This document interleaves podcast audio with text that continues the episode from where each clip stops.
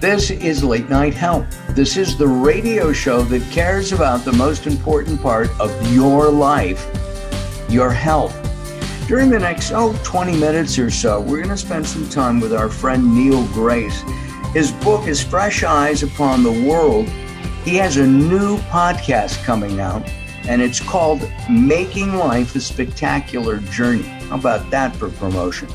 Uh, making life a spectacular journey is something I think we all want. Now, we're recording this during the holidays, and I can't I can't blend them all. I'm not that good. Of Christmas, Hanukkah, Kwanzaa, there must be two or three other holidays in there. I'm not even sure what they are, but it's the holiday season.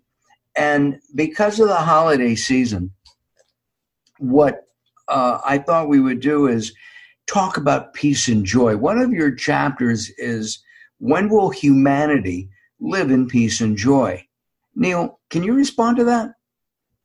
Well, I think that's a very important subject because so much of what's going on in the world is very uh, difficult and chaotic, and there's a lot of turmoil and trouble and, and suffering because we don't live in a, a place of fundamentally a place of joy and peace. And the only way that we can achieve that is that we have to do that within ourselves. We have to become the linchpin, so to speak, of our own destiny and make us responsible, take responsibility for our own lives by being a person that's promoting and advocating and championing peace. In addition to being a person of peace, we also have to realize that our life is very limited as far as how long we exist so we have to be as joyous as we can. We have to gravitate toward beautiful things. We have to find uh, the joy in life, whether it's brushing our teeth or seeing a beautiful um, uh, goose flying above or eating an apple. Or Did you see the moon last night?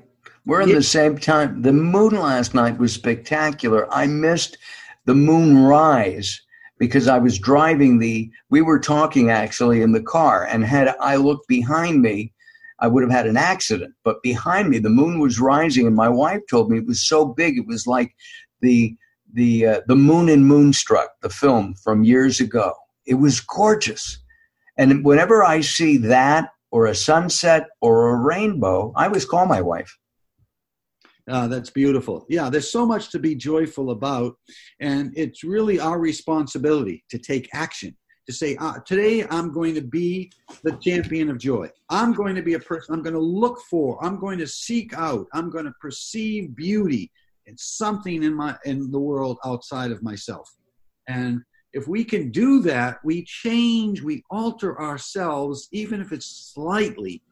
That makes a difference. Everything is exponential. That slight change will grow the next day into something greater and it'll continue on indefinitely. And as we do that and we emanate this joy and emanate peace, we can affect other people. We affect other people, and sooner than later, the world seems to shift. There's a paradigmatic shift in the way we function, our consciousness. We open our hearts and we become much more peaceful.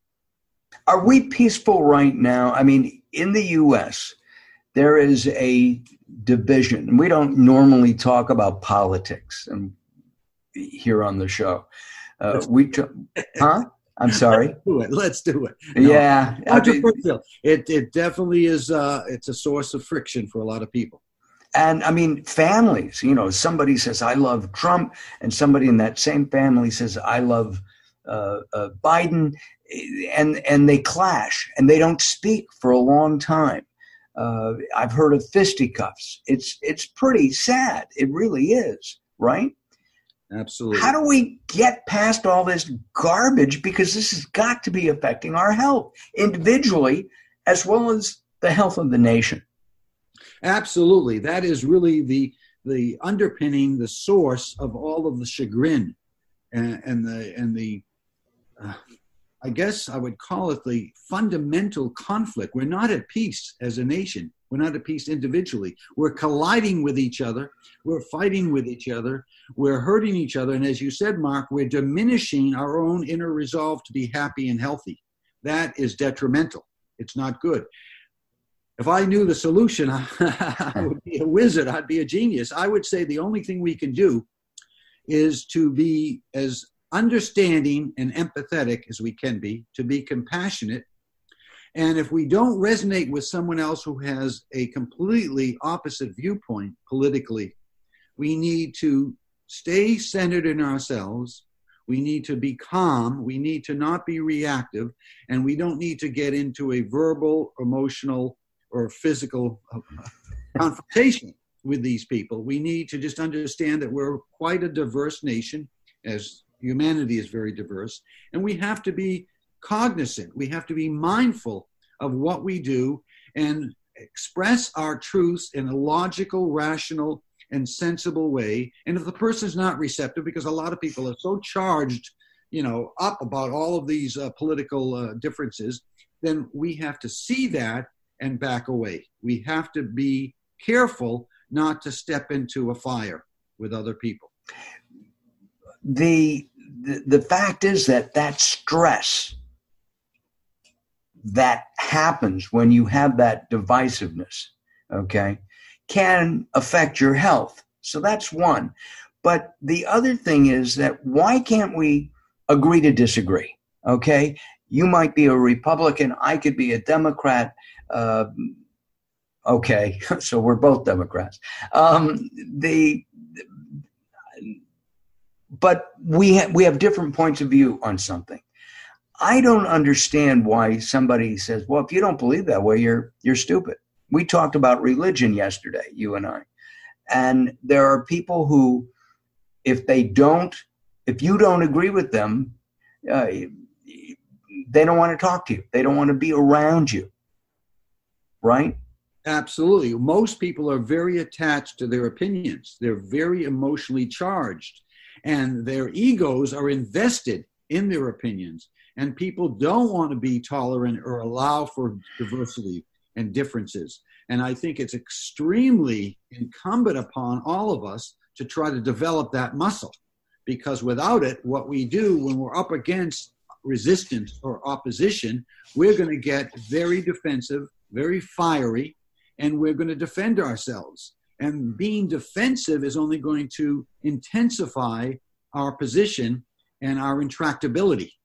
And that is a cause of tremendous stress, tremendous malcontentment. And that's what also causes a big chasm between you and the person you're opposing and then you do that individually and then you multiply it out to 320 million people in the united states where half of them believe in this and half of them don't believe in that then you have mayhem and there's also another half that just doesn't care they only care about working getting their paycheck and having a roof over their heads and providing food for their kids that's right that's right out of those 320 million people i don't i, I can't remember what they expect well, half will vote. Vote. About half of the adults that are eligible and qualified to vote actually do vote for a presidential uh, election. Isn't that sad? Pathetic. It doesn't make sense to me. But there's a lot of apathy. There's a lot of um, people that want to withdraw from the system that are out on the uh, periphery and don't care. And there's a, I mean, that's just the reality of the world in which we live. And that too is a, they're making a statement. They're making a statement that I don't want to be involved in the process, and it doesn't matter to me what the outcome is. And that's very unfortunate because what they're really doing is they're giving support to the person they least likely want to have in as president. That means there's always two people, and they have they everybody has a little bit of a preference. So it's it's a very challenging time, and like you said earlier, Mark, we are in a very combustible incendiary state in our nation and in the world. And the more extreme somebody gets, the more uh, problematic the situation becomes. Uh, our guest is Neal Grace. His book is called Fresh Eyes Upon the World. I recommend that you go to Amazon and take a look at this. It's a very good book. Making Life a Spectacular Journey is the upcoming name of, of Neal's podcast and uh, I'm very excited about that and um, uh, looking forward to to hearing some of those episodes. Neal, let's backtrack just a second. Um, growing up, did you have a uh, a happy childhood? And did you like celebrating holidays, like the holiday time that were, you know, the the Christmas uh, the Christmas? I can't do it. Some people can combine Christmas, Hanukkah, and Kwanzaa into one word. I can't do that. Did you have a good time? I would say my my uh, early uh, life was very happy. My parents uh, got married, um, and uh, it took them ten years to conceive me. So, and they wanted very much to have a child. So they were very loving, supportive, very unconditionally uh, loving, and they praised me, and they just were so grateful for having me in their lives. And uh, I was really the beneficiary of their love. So I was very happy. But, and I also enjoyed celebrating every day. I never, the holidays weren't a, a distinct uh, difference from any other day. I like to have fun. I like to play all the time. When I went to elementary school, I was really just a very energetic, exuberant little happy uh, bundle of energy. You still are. yeah. and the thing is, though, um, what was kind of just a segue into another little bit of a topic and go on a tangent what was disturbing to me is when I went to was called I grew up back east in Massachusetts to middle school, I saw that kids were abusive, and then there was just a lot of um, tension, and it kind of shocked me as I grew into an adult how much alienation, dissonance, despair, disgust, anger, uh, isolation existed everywhere. And that kind of was a shock to my system. And it took me a while to, I never really adjusted to it. I really was just, I perceived it, I was aware of it, and I couldn't understand what happened to this ra- rather idyllic childhood that suddenly is now in the midst of an adult life as a teenager, and you have to be well liked at school, and you have to look, think about your career going forward. I just wanted to play. I wasn't, I wasn't really equipped to make that transition very easily. But you you took that passion of life and you've traveled the world. I mean, you told me that you know you were you were broke and you don't have to worry about money today. You have uh, ample money. Ample money. Um, zeros in the bank, which is good. It's not the end all be all, mm right? It just makes life it makes life comfortable and allows you to do what you want to do. In this time of, you know, uh, joy to the world, peace for everybody, the holidays, how do we achieve that at least individually? Because I think that the more people who are happy, they'll be healthier, and the world will be better, even if it's only one person at a time. Yes, and the thing is, it's really incumbent upon you as an individual to make your life a blessing, to make it sacred, to make it holy, to make it precious. That means med- whether you meditate, whether you read special inspirational books, whether you journal, whether you take a walk in nature, whether you sing songs or join a choir or go to a, um, uh, a religious organization that's going to be very uplifting and inspiring, taking responsibility for your own life is the very mother lode of what needs to be done for you. You cannot save and rescue everyone else in the world. But if you take care of yourself, not egotistically, not self centeredly, but if you do it for yourself, then life becomes a lot more placid. It becomes much more relaxed. It becomes much more enjoyable. And then as you said, making life a spectacular journey, then you go on a path that is absolutely endowed with magic and mysticism and wonder and miracle upon miracle. Uh, do you have your um, email open? I believe I do. Close it because you're getting, I think it's you. It could be me. I hear that too. Got it. I don't know if it records or not. I'll just, I'll fix this. So, um, I was going to say something. Oh, responsibility. It, it's, it, you know, we have no choice when you really think about this, Mark, but to take care of ourselves. We have to be the stewards, the custodians, the caretaker of ourselves. and everything else becomes secondary because I'm a person that really wants to promote compassion for all life. But you cannot be compassionate unless you have compassion for yourself. Taking responsibility, I think, is key. Uh, I tell people that you go to a doctor and the doctor says, uh, you know the old joke, and I use this a lot. You know the old joke, Neal? Uh, Doc, it hurts when I do this. And the doctor answers, and I'm bending my arm for those who can't see me. The doctor uh, uh says, Well, don't do that. Well, that was the old answer. The new answer or the new question that most people do not ask is, Hey, doc, why does it hurt when I do this? You broke your arm, there's a tendon, there's some inflammation, whatever the problem might be. Mm.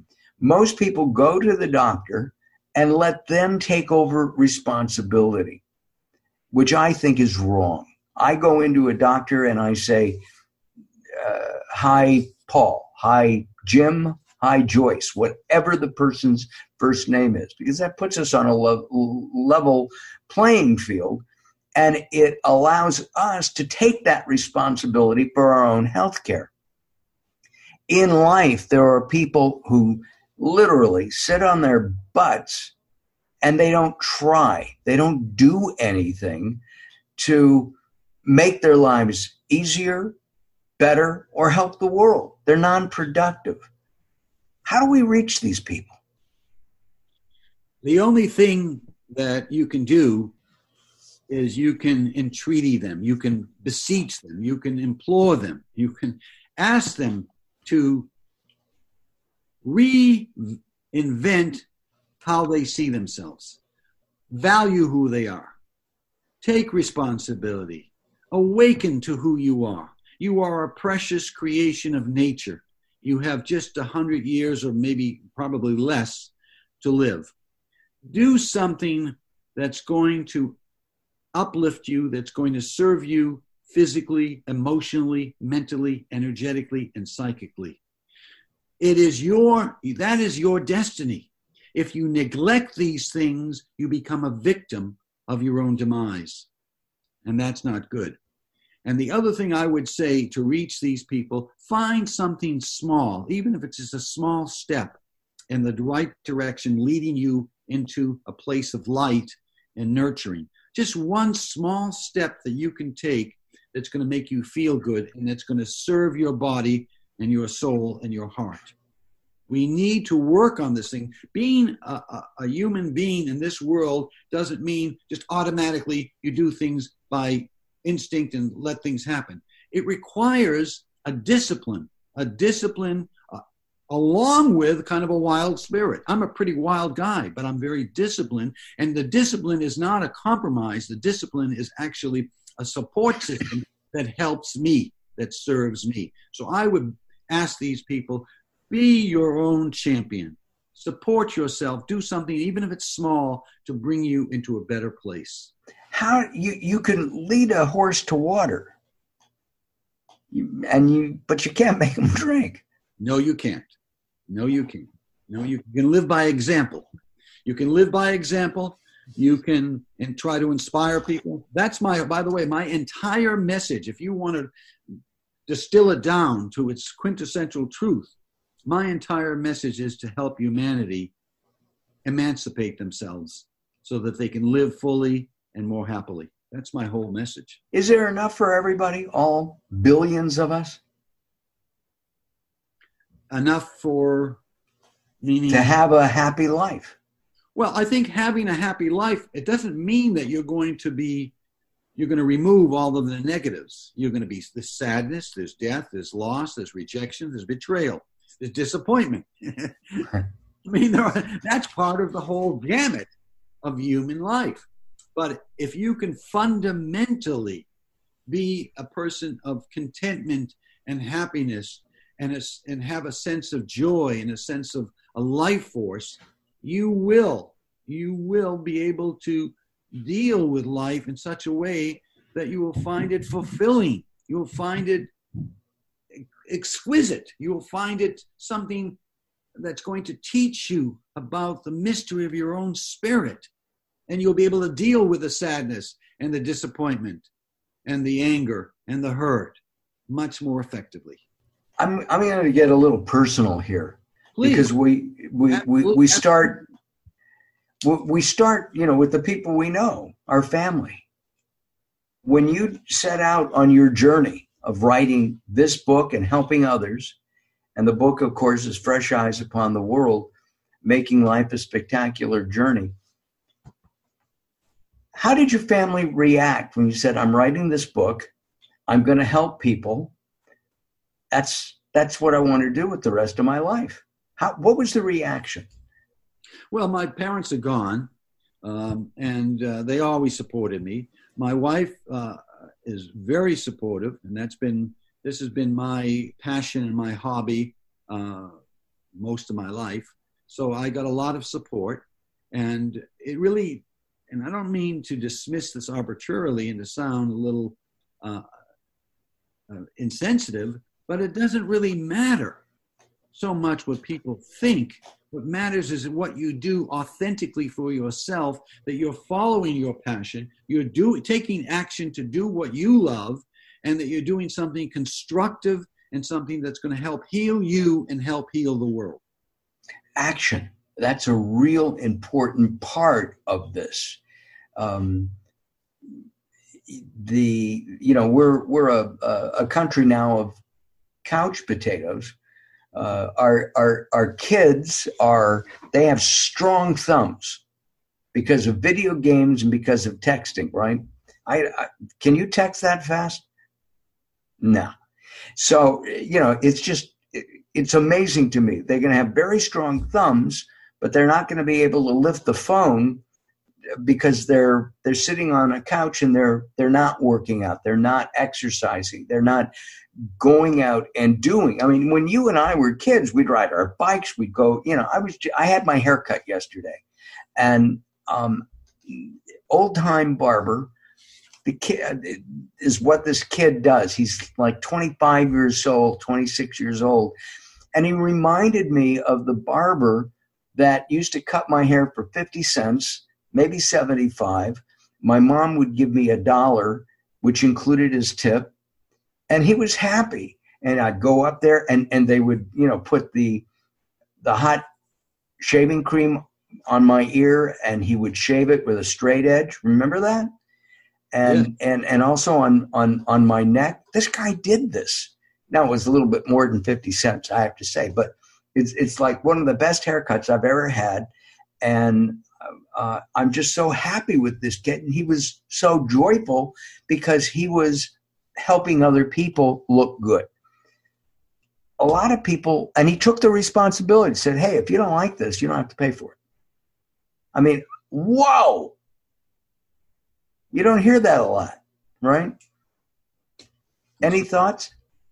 Well, I think that's a great point, Mark, that uh, we need to take action uh, in life. And if we become too one dimensional and too sedentary, we again are going to be uh, victimized by that. We are going to suffer the consequences. And one of the things that I have often said in many of my uh, poetic uh, expressions in my books and when I give my talks is I tell people life is about diversity.